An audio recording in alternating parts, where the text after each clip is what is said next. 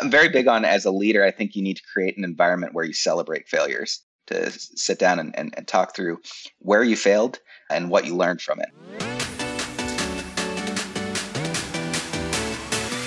Hi, I'm Nil Spinya, and you're listening to the B2B Leadership Podcast, a show dedicated to demystifying leadership development one conversation at a time. Each week, I sit down with leaders in the B2B space to discuss their journey and what they've learned along the way. This podcast is brought to you by the B2B Leaders Academy. The cost of not consistently developing your leadership skills is enormous, and the B2B Leaders Academy features monthly leadership training and live coaching. Being a great leader isn't hard, you just need a guide and the right set of tools. So head on over to b2bleadersacademy.com to join and become the leader you have always wanted to be.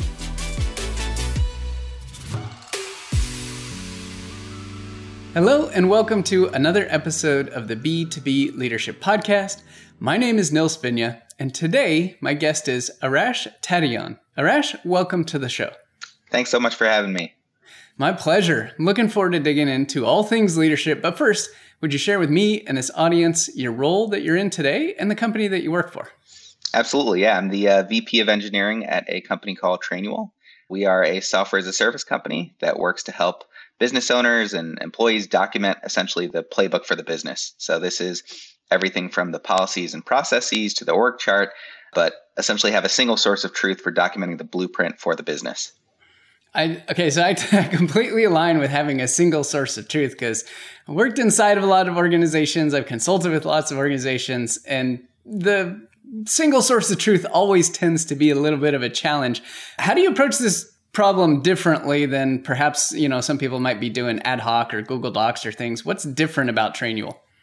Yeah, so we've created a platform that really brings all of the different components of the blueprint into one place and then allows you to connect all of these different kind of disconnected experiences. So similar to you, when I was uh, consulting, I jump into a lot of different companies where it's like, oh, I think we have a Google Doc for something like that. And then it would be searching through Google Drive for 15, 20 minutes and, and saying, okay, well, this is half baked. So we've created a platform that's hyper focused on this problem space and that tackles it through many different lenses. So it, it, it really is uh, centralized and focused on solving this problem versus a generalized tool that you can try to adapt. That's wonderful. And in the every SaaS solution, the more specific the problem that you solve, the better. So I love that you nailed this one. Very cool. All right. So Arash, take us back in time and would love to hear a little bit about how you got into your first leadership position. Sure. Yeah. So I had always been interested in computer science and decided to pursue an undergraduate degree at ASU in computer science. And in that time, I got hooked on entrepreneurship. So I actually started my first company, came out of a project that a roommate and I had been just kind of tinkering on in the background. But what it was, was we created a device for the operating room environment. We were hacking the Microsoft to see if we could create a, a gesture based interface for electronic medical records. And created a, a prototype and MVP for that. Partnered up with, with Mayo Clinic on seeing if we could create kind of a, a, true business and a product out of this and ultimately ran that company into the ground. So the, the, the first time i was put in a position where i was kind of running things but but learned a ton from it. Let's clarify what run into the ground really means because there's there's a lot behind that and this was going on for i imagine a number of years. So tell us a little bit about what you know led to that running it into the ground sure yeah so was very naive with respect to kind of the approach to the, this first company. Didn't really understand all of kind of what goes into managing money and understanding kind of the nuances of, of HIPAA and regulatory environments and, and whatnot as it's associated with the problem space that we were working in. Because of that, I think we, we very quickly realized we were in well beyond kind of our, our, our depths on being able to tackle it with the limited resources that we had and was not in a position where I necessarily knew how to figure out the answers to some of the questions that I had. So uh, it was a process of discovery, and, and ultimately, I think after a while, our attrition kind of gave up, and we decided to go a different direction with with other projects. So. Okay, it, you know, interesting end, but just the mere fact that you took this from a you know roommate project to a full fledged product to a company to partnering with Mayo Clinic one of the most well-known brands in the world in the medical space. I mean, that's pretty phenomenal. I I look at that and say, wow, that's pretty impressive. Even though hearing that, yeah, you might have been out of your depths, as you said, but like just the progress you made. What was it about? What was going on that you and your roommate and partner on this? How did you get through those times? Because I know there's ups, downs, and sideways. What was it that pulled you through all the way to the end? For us, uh, an innate sense of curiosity, I think, was the biggest thing that that, that pulled us through this. So it was it was a time where, regardless of of this project being viable or this company being viable or whatnot, we were super passionate about really being able to to go through kind of the journey of discovery. It was through that that we were able to pull through m- much of kind of the, the, the strife associated with with starting a company. I've always been super interested in, in in puzzles and problem solving and whatnot, so I viewed this as kind of another puzzle or challenge to try to go through and solve one, one piece at a time. And you get hyper focused on just the next small problem and then you look back and over time it's like hey i actually solved a series of, of a lot of small problems which was a, a big problem so I love how you phrased it as the journey of discovery. Like you're never going to know everything that needs to be done in front of you for the next, you know, three months, even one year, three years, five years, whatever. But that journey of discovery and being innately curious. I mean, that's an incredible leadership skill, regardless of level, position, company, product. That's what got you through. It's about those small little steps, not the big, gigantic milestones that sometimes we only focus on when we think about progress. Okay, so take us from, you know, you ended that environment and ended that company. What was next? Yeah, so ended that company, and like I said, I, I, learned a ton from it. Not only about kind of the the, the problem solving process and entrepreneurship, but uh, around how to be an effective leader. Took kind of that skill set and decided to start my second company right when I started my doctoral work at ASU as well. And the second company was in the space of mobile apps. So this was another area that, again, innate curiosity. I was interested in learning more about how to create mobile apps. And I thought, what better way to, to learn than to dive in and throw myself off the deep end and create a company around it, a services company. So me and a group of, of three other friends got together and we were all computer scientists, super interested in the space. And it was right during the boom of, of everyone felt like they needed an app for their business. So the, the timing lined up really well. We spent some time kind of learning on our side and then dove in and, and started picking up some contract work and slowly scaled that that up over the course of the next six years actually. Wow, that's an incredible run. And again, starting from scratch, right? You didn't have absolutely at one point they didn't exist believe it or not i remember that boom when it was literally there's an app for everything all of a sudden the next day like it was just poof and you guys were behind some of that that's really cool so how did the journey of discovery you know formulate in this particular environment. It's different than the previous one. You were in the medical world working with Mayo. Now all of a sudden you're in a services company working with clients who wanted you to build apps. So what kind of the what was the parallel between some of the skill sets that you brought from the first company to the second one? Yeah, I think so. So much of the skill set around problem solving and, and getting hyper focused on small problems versus trying to tackle big problems out of the gate was much of what drove this company as well. So I think for us, none of us had a background in business. I had my brief stint on the entrepreneurial side, but really didn't have a background in business or marketing or anything like that. And when you create a services company, it's heavily tied to, to being able to effectively market yourselves and, and get through the noise and whatnot. But we took the approach of let's take one project at a time and slowly started to snowball from there. So our first uh, contract was actually through ASU there was a department that was looking to build an app for an event that they that they were hosting. So we said this is something we could do. We put a bid on it, and they gave us the contract. So we built it. We're successful. They recommended us to someone else, and, and consequently, they recommended us. So it, it became kind of a, a, a web of we solved for the marketing problem by just doing good work. So word of mouth became kind of our, our, our sole source. That's wonderful. And yeah, so the big problem of how do you market yourself as a services company, you solve by attacking very small problems, which was how do I nail this project? How do I please this client? How do I get a great referral to somebody else? Is that right? Exactly. Yeah, exactly. And I I think you, would be surprised at how far that that gets you. I think in the services space for us, we took an approach of given that there was kind of this this boom in, in mobile apps, there were a lot of kind of non-technical people that were trying to understand the space. So we took a lot of time up front to explain exactly what is a mobile app, what is native, what is cross-platform, what are all of these different components and buzzwords that you're hearing kind of in the market to, to really distill that down. And I imagine your clients saw you guys as leaders in the space because you here you were, doctoral candidates or already had your PhDs in computer science, and you were able to break things down and tell them in terms that they could understand. In other words, you met them where they were. Yep, exactly.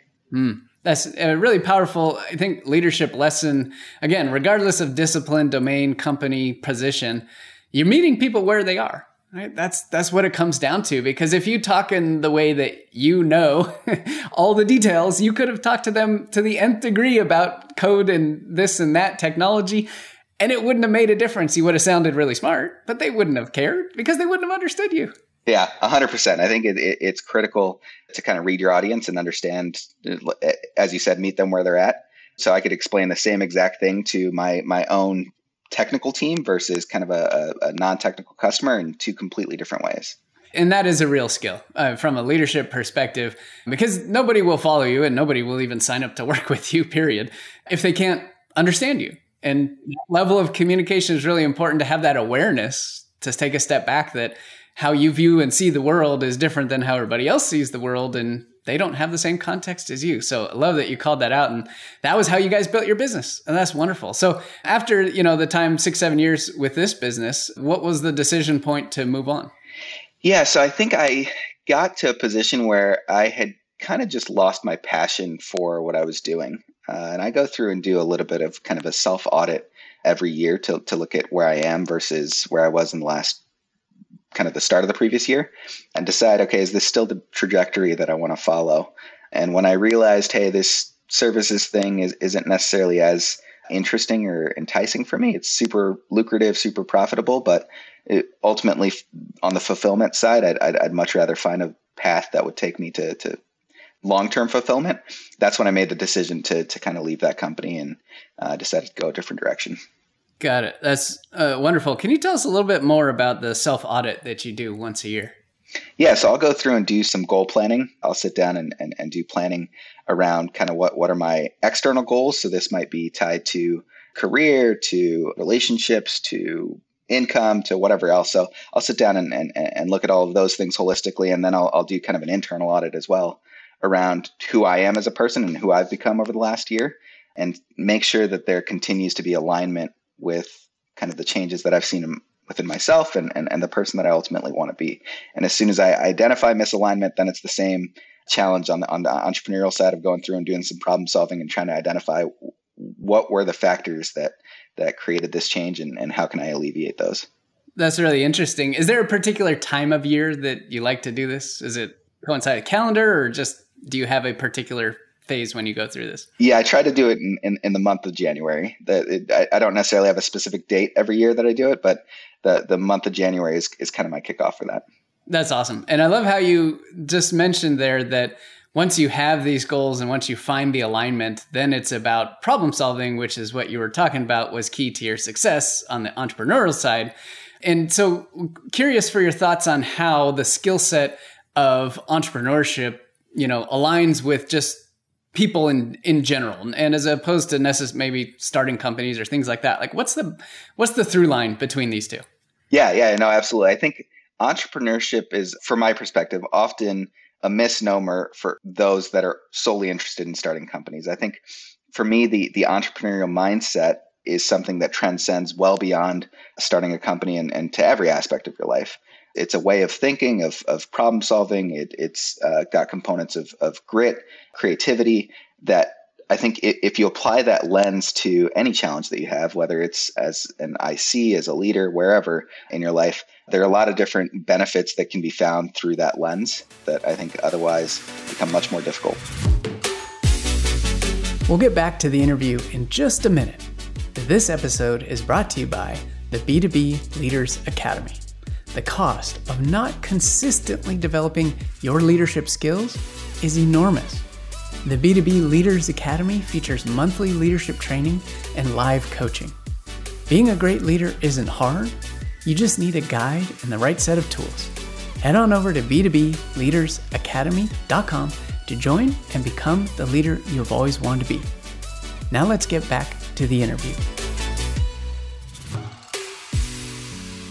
So let's dig into the entrepreneurial mindset just a little bit and let's get maybe a little bit more tactical with something that perhaps somebody listening to this is thinking, wow, that's kind of interesting. And yeah, I have thought about entrepreneurship as typically my CEO that started the company or the founding group or whatever. You know, that's not really me.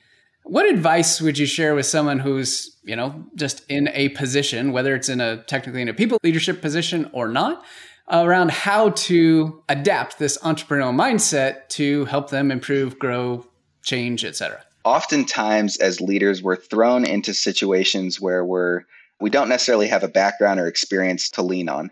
In those scenarios, entrepreneurship, I, have heard it described as jumping out of a plane and figuring out how to build a parachute on the way down.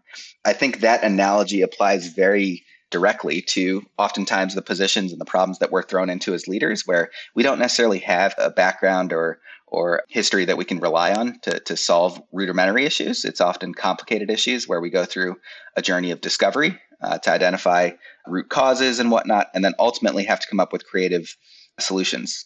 Many times as leaders, we're resource strapped, and it's hey, based upon the inputs and, and the resources that you have available to you, figure out a creative solution to this problem. So I think it's it's that process and that that repetitive piece where where a lot of times I think people describe it as more of an art than a science, but I think if you apply the entrepreneurial mindset to it, it can be more of a science than art.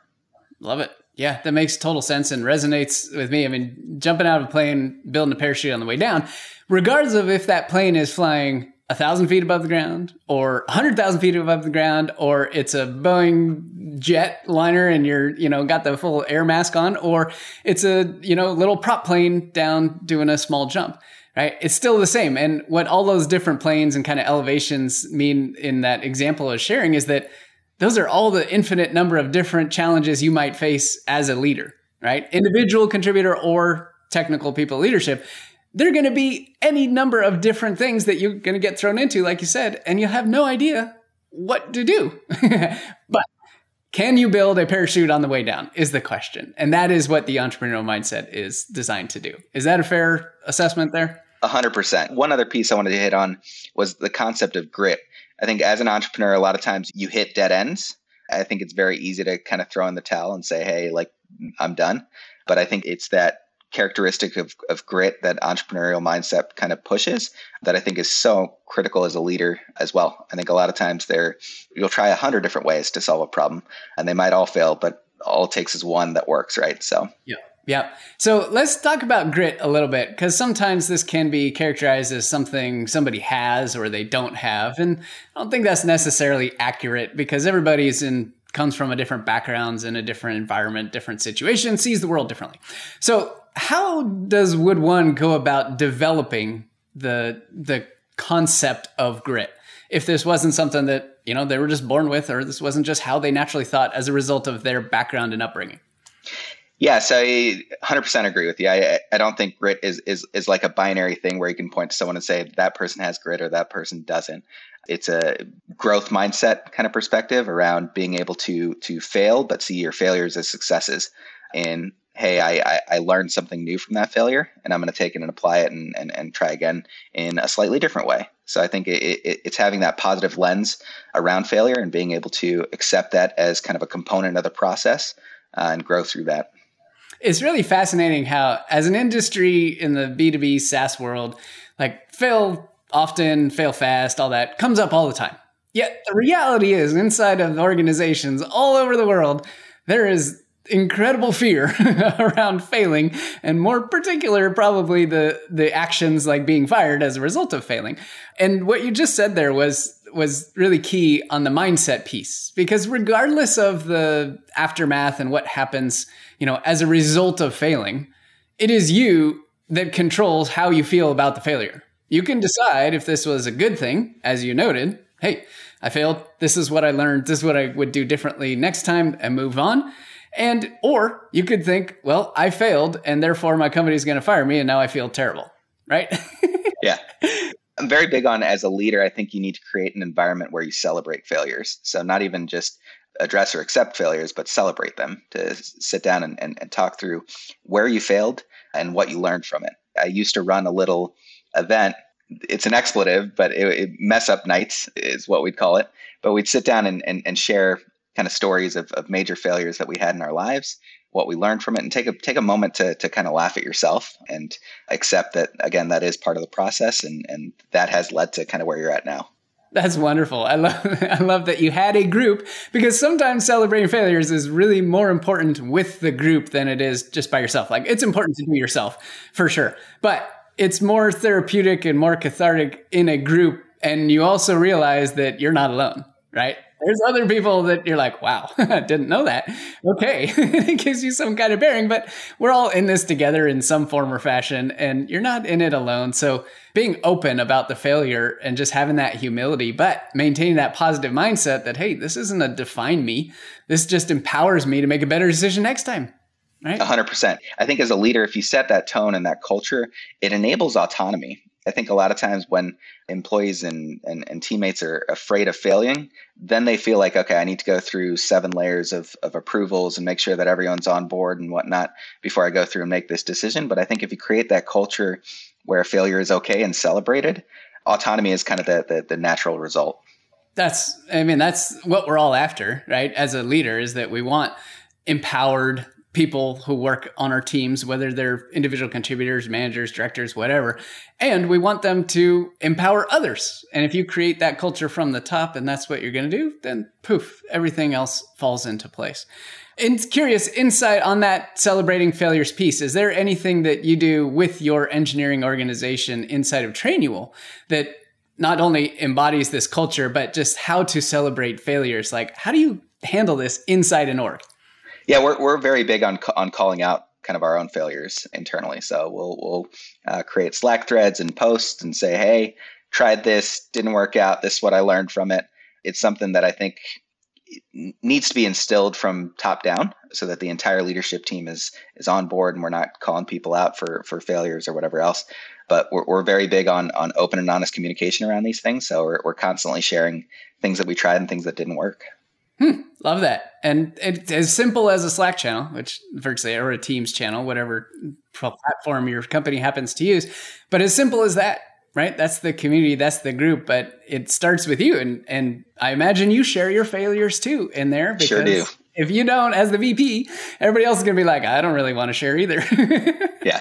Yeah, sure do. And I, I, I'm the first to take responsibility when something that that I tried didn't work out or if I tripped up or made a mistake. I, I think a lot of times it, it's when you try to create this false perception of of infallibility that it's it creates that that negative culture. So Oh, 100%. And it and it balloons really fast. Like you can, you sometimes even a small a seemingly small incident can have massive repercussions just because people will perceive things a certain way. And that's why, from a leadership perspective, doing what you said you would do, which is just being out on the front lines, like, nope, I do this too. I fail too. It's okay. Here's what I learned. And it's like, oh my gosh, Arash did that. Wow, I can do that too. So that's that's wonderful. I love how you are bringing that into the culture, integrate it into the work of the team, and it just becomes part of who you are. Very cool. So, question about the identifying the entrepreneurial mindset in when you go through the interview process and are looking for people to join your organization either at an you know individual contributor level or at a leadership level how do you go about identifying that mindset? Sometimes it might be easy sometimes it might be not. Sometimes it might be written all over the person's resume and sometimes might you might have to peel back some layers. So how do you go about identifying that before you decide to bring somebody on? It's a very good question. So I, on the engineering side i think oftentimes as engineering leaders we get uh, hyper focused or, or overemphasize the need for someone to have experience in our technical stack and the tools that we use and, and whatnot. Versus my perspective on it is I'm much more willing to invest in someone that has that entrepreneurial mindset and problem solving kind of ability, knowing that they're going to be able to ramp up and pick these things up, the underlying tools and whatnot that we use. So within the interview process, one of the questions that I'll ask is a purposefully vague question. So I'll throw that out there and see if they can go through the process of asking clarifying questions and trying to better identify and, and define the problem before jumping in and trying to ideate around solutions. And then around their solution ideation, as they're sitting down and ideating solutions, I'll change the components of the problem. So I'll, I'll change some of the variables and see how they adapt to that, see whether or not they're process kind of changes or if they're able to kind of adapt in a changing environment. Because i think that really helps identify one, yeah, again, their their their ability to to be creative uh, and look at things creatively, and two, uh, I think a lot of times ego is another thing that I want to try to vet out within that process and see whether or not someone gets overly attached to kind of a, a solution and is like, no, well, this is the right way, this is the problem that I was given, versus being willing to to say, okay, no, this is actually wrong given kind of these changes and whatnot. Hmm, love it. Would you be willing to share just one vague question that you put out there. Like, what are we talking like the management consulting? Like, I got asked this one time, and, I'd love your thoughts on this. I was in a, an interview for a management consulting firm long, long ago.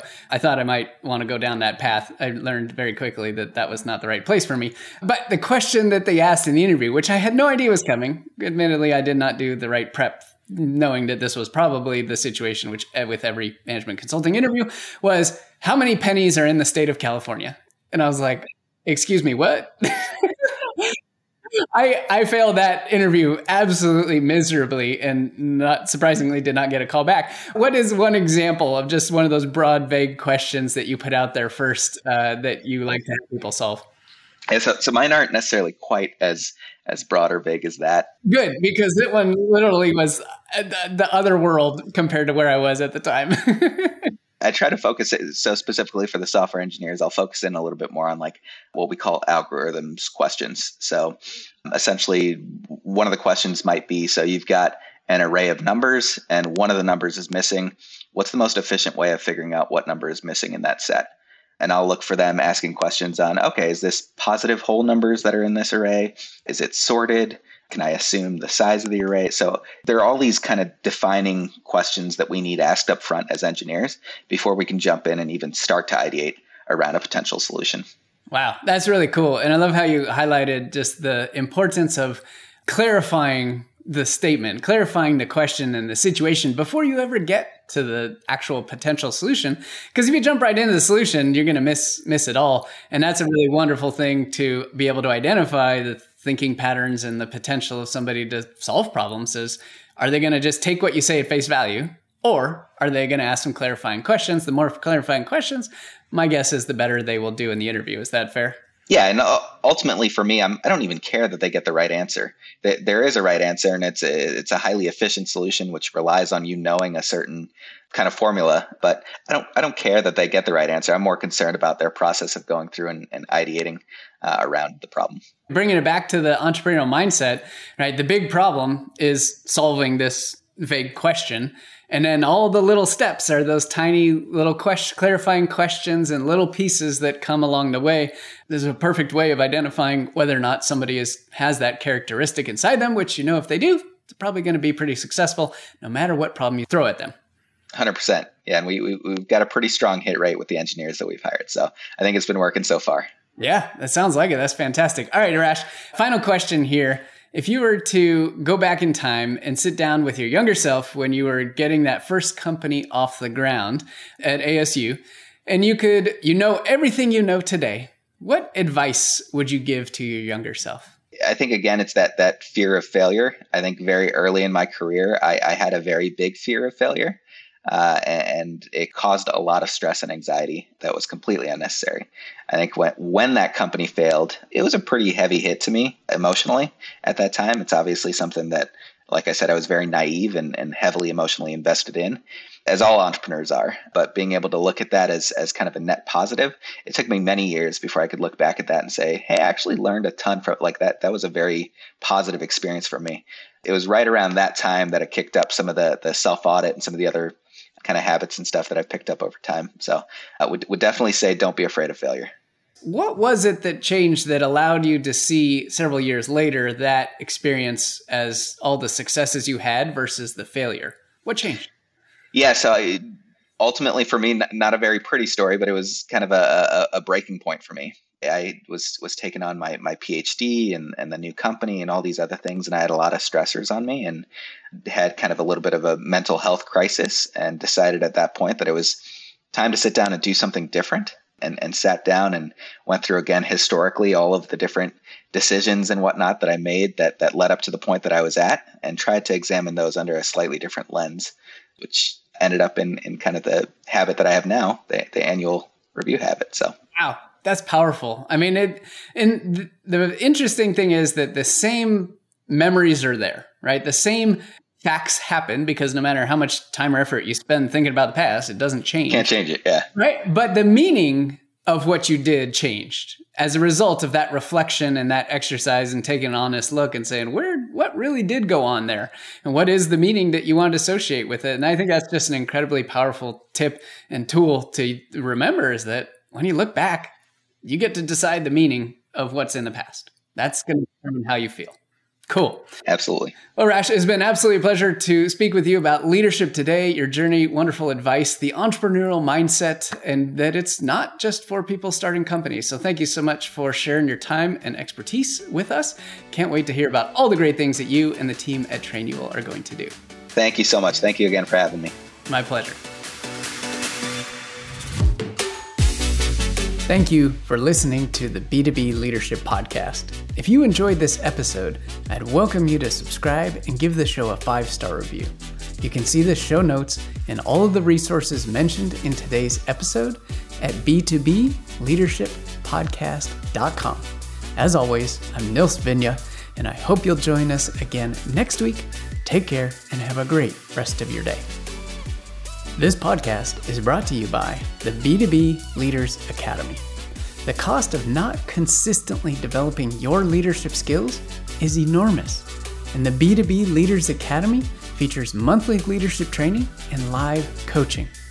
Being a great leader isn't hard, you just need a guide and the right set of tools.